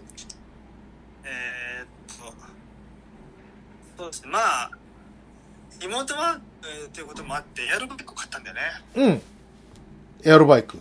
エアロバイクに関しては、まあ長年買いたいなと思っていたのよ。うん。その、有酸素運動をするまでのハードルっていうのが、こう、ずっと課題でさ、うん。えージョギングは走り出すと遠くに行っちゃうだろ？あそうなんだ。遠くに行っちゃうんだよ。うん。うん走れば走ると遠くに行くからさ、嫌だなと思ってやらないし、じゃあうん縄跳びだって言うけど、縄跳びも、こう、環境、いい環境がないと、うん。縄跳びって飛べないんだよ。知らないかと思うけど、はい。公園で、ある程度明るくて、っていう場所じゃないと。うん。で、あの、できれば、地面はコンクリの方がいいわけ。うん。でそういう場所って案外ないんだよね。ないし、夜の公園とかさ、なんか、セックスとかしちゃう人もいるじゃん。そうもう、俺のは昼間だったけど。昼間だった？昼間にセックスしてたのか、あいつらは。すごいな。うんあの頃は、俺はまだ実家、えっ、と、1回目の、2回目の独身だったから実家暮らしで、はい。それで、縄跳びしやすい環境だったわけ。うん。で、まあ今また同じ環境なんだけど、うん。あのーフィットボクシングを買ってみたりもしたんだよね、1年前には。はいはいはい。それは続いたんだけど、フィットボクシング、実は重大な欠点が1個あって、うん。腰が壊れるんだよね。はいはいはい。もうツイストさせられまくるんで、もうあっという、あっという間じゃなかったな。少なくとも半年は持ったんだけど、うん。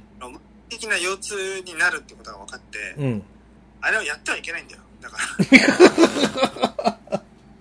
っちゃダメ。フックがやばいの。うん。フック、アッパーがまあ特にやばくて、うん。あでもそれなしにはゲームはほぼほぼ進まないから、うん。だから俺はあれやっちゃダメなんだよ。全然腰痛が良くならないなって。いや、だからおかしい。よかし腰が悪くなるばかり。悪くなってるぞ。うんフィットボクシングはストレートとジャブだけみたいな。うん。それで30分は辛いからね。はいはいはで、あとはなんかさ、あの、踏み台昇降したりとかさ、うんいろいろが、けど、やっぱりフィットボクシングも始めるまでが結構ハードル高いんだよ。い。うん。スイッチ入れて、リモコン持って、うんで、ローディンローディング長いし、うん。で、なんかごちゃごちゃごちゃごちゃ説明されるし、うん。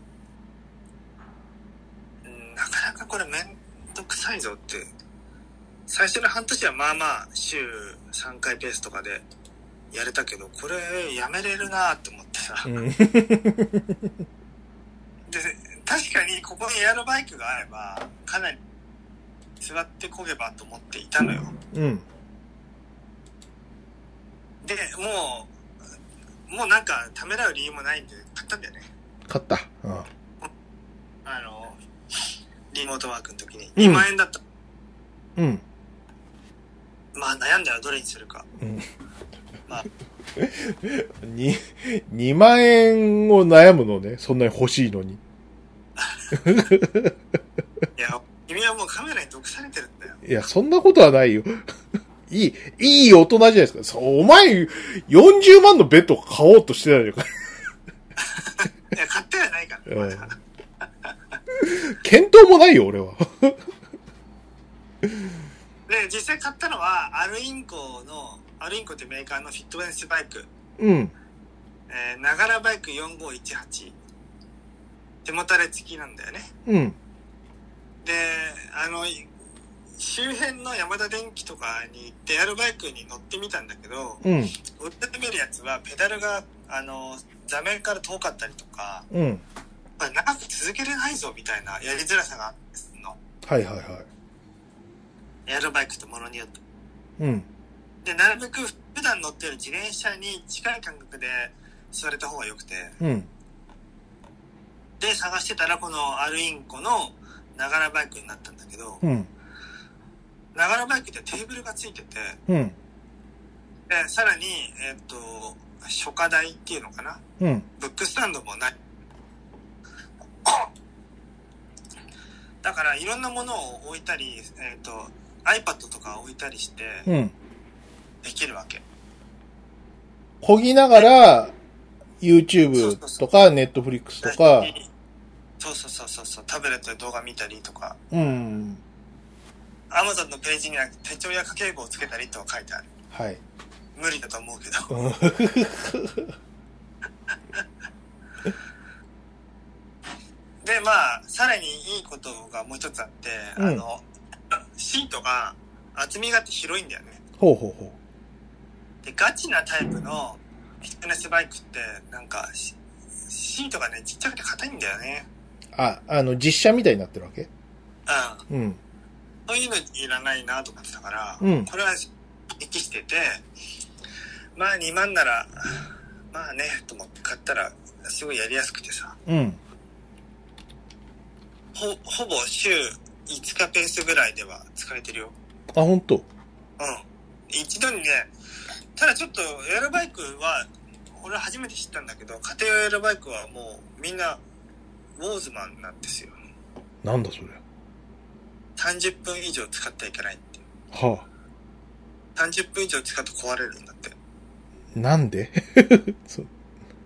そういうなんか駆動部への負担がかかりすぎて、うん。あの、壊れますって書いてある。な、ソ連製なのか。そんなーとか思ったんだけど、いうん。ろんなこの比較サイトがあって、もう何十種類っていう種類がある中で、うん。30分以上使えるのは2種、2機種ぐらいしかないうんレベ。ルで、うん。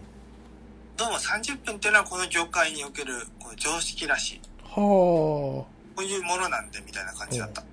そうなんだ。うん。別にことさらそのメーカーが出来が悪いとかそういうことではなく。えーそういうものなんでとかって。うん。業務用の、なんていうの？その、フィットネスセンターにあるようなやつ？うん。なんかもう特注品なんだって。なるほどね。うん。そういうことなんだ。知らなかった。へえ。あと、背もたれがあるのも意外と便利でさ、うん。もうせ、なんか、こう、ちょっと、背もたれに寄りかかりながら、こう、ペダルこいだりとかもできるんで、うん。いろんなで焦げるっていうのは、あの、30分続ける上ではかなり役に立つな。なるほど。まあでも、なんか、あの、続けるっていう、あれで言うとさ、うん。最初の方にこうすごい頑張っちゃって、2時間もやっちゃって、あともう辛くなっちゃってやめちゃうみたいなこと考えると、30分ってこう、リミットがあると続けやすいのかもしれないね。あ、そうね。うんなんかや、やっちゃってね。うん、そう。だからその、自分のペースで30分でとか言うとさ、物足りなさ感じるけど、あの、マシンがそうだからしょうがないって言われると、なんかこう、非常にこう、納得感が違うというか、仕方ないよな。なーっ30て、分かーって感じで。うん、いや、あると思うわ、それ。どうですか？どんぐらい続いてます？えっ、とね、買ったのが6月11日で、うん。昨日はちょっと、週末でちょっと体力の限界ですぐ寝てしまったのを除けば、はい。ほぼ毎日やってますよ。うん、休んだのはこれまで2日ぐらいしかないな。はいはい。まだ一月経ってないんだね。うん。うん。でいいいいですよ、だからね。ちなみに、ど、どうですか？どんな感じで使われてます？俺はまあリビングに置いてテレビ見ながら。あ、そう。うん。テレビはほら、リモコンで YouTube とかにもできるから、今の。うん。で、あの、ゲームハード戦争の動画とか見て。うん。あとは、珍兵器解説動画とか、うん。なんかロマノフ王朝の話とか、YouTube で見てやってますね。なるほど。うん。それははかどるね。はかどるはかどる。いや、これ大丈夫だなと思って。うん。うん。あと、クラブハウス聞きながらとかもあるかな。なるほど。うん。いいですよ。これ続けれそうだなと思った。これ、まあ、あと一月で、だ一年後どうなってるかだよね。一年続いてほしいね。一年続いたら、やばいよ。本当に、30分毎日、漕いださ、体がどうなるかって言ったらもう、とんでもないことになるんじゃないですか。そうじゃなくたってさ、鮫島さんだって、うん。毎日あるじゃわけじゃないですか、その通勤がさ。最近がある。ねえ。それでムキムキになってますから。あ、筋トレ事情なんだけど、やっぱ筆川さんと同じでね、俺やりすぎて肩痛めちゃって。あ、そううん。あちょっと、筋トレは今お休み中ですね。あ、そう。うん左肩と右手首が痛くなっちゃって、あらららららら。あ、これはやりすぎだなと思って。なんで、まあ、エアロバイク中心ですね。ね。でも家で、本当にさ、移動しないで有酸素運動が続けられるって本当素晴らしいことだよいや、めっちゃ良かったよ。な。うん。フィットボクシングは、まあ、腰が悪くない人はやってもいいと思うけど、うん。でもそれ以上にエアロバイクの方が、やっぱ続けれる感じはある。うん。フィットボクシングは週3日限度だよ。うん。毎日。よっぽどなんか余裕のある人じゃないと無理。ね、金持ちとか。うん。あと、膝の負担がないのもいいかもしれああ、それもそうね。ない。ボクシングいずれ膝も痛めるだろうな、あれは。うん。うんフッ。トワークから。そうね。あれはある。縄跳びも膝痛めるしね。うん。うん。お前やってたもんな、膝な。うん膝痛めた。毎日湿布貼る生活が長らく続いた。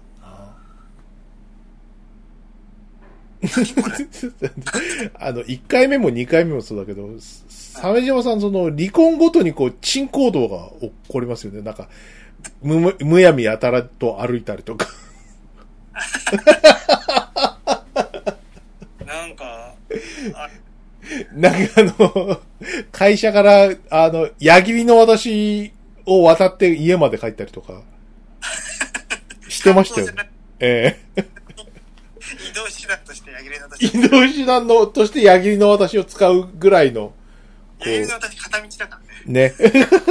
戻ってくるからね。まあ普通に江戸の人ですか、それは。え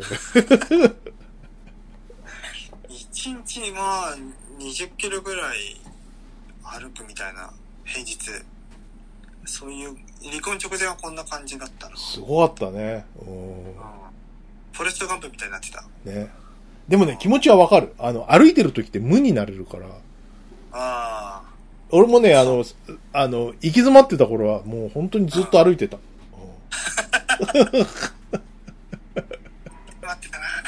歩いたよで、でもさ、その、何、生活がさ、もうぐちゃぐちゃになってるからさ、その深夜3時とかに歩いてるわけ。うんうん。大柄が。やばいね。そうね。あれは、あれは不審者ってやつだったんだな、俺は。不審者ってやつ。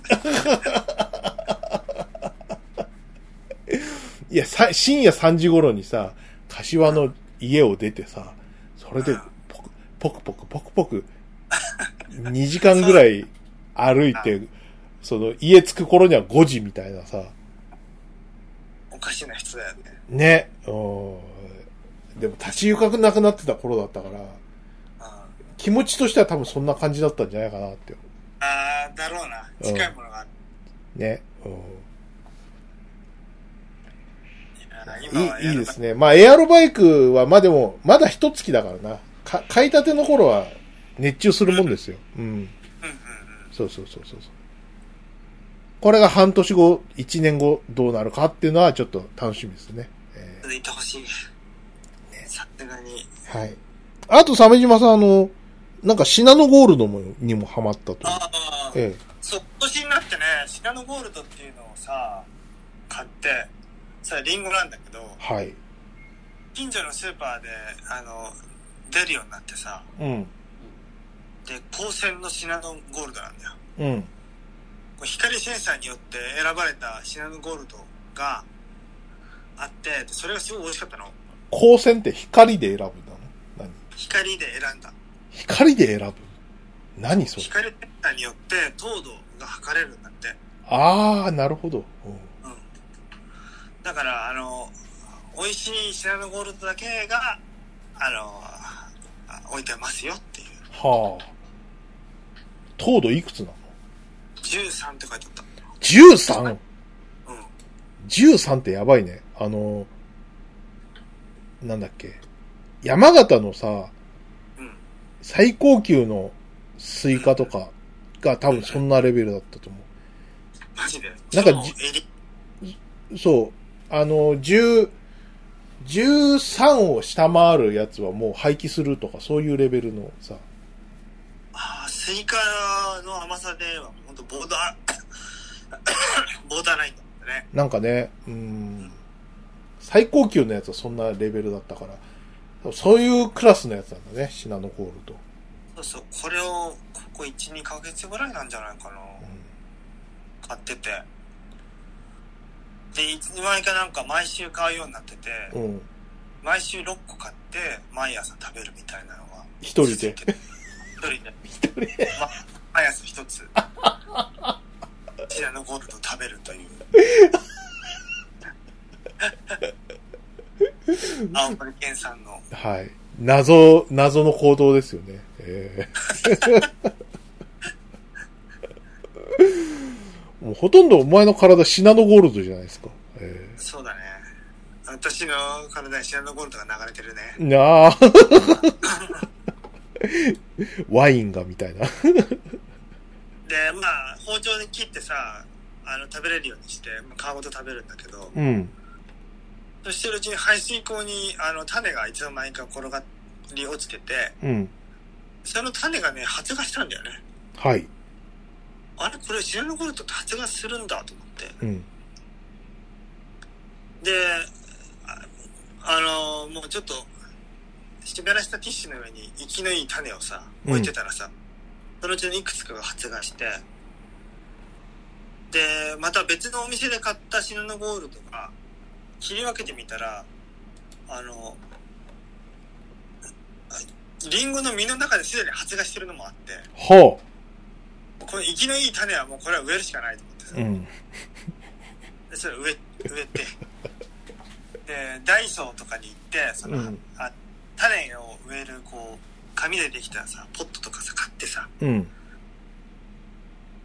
で今台所に置いて毎夜毎朝お水をあげてるんだけどうん。リンゴ育てんだね。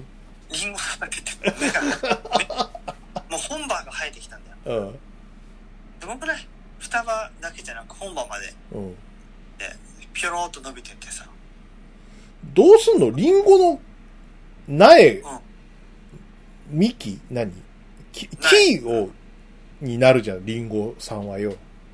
うまくいきゃね、庭に移すの？うん、移すだろうねわーお。いずれうん大きなリンゴがうん。なるんじゃない？シナノゴールド食べ放題だよ。す、な、なんだ、昔話か、お前は。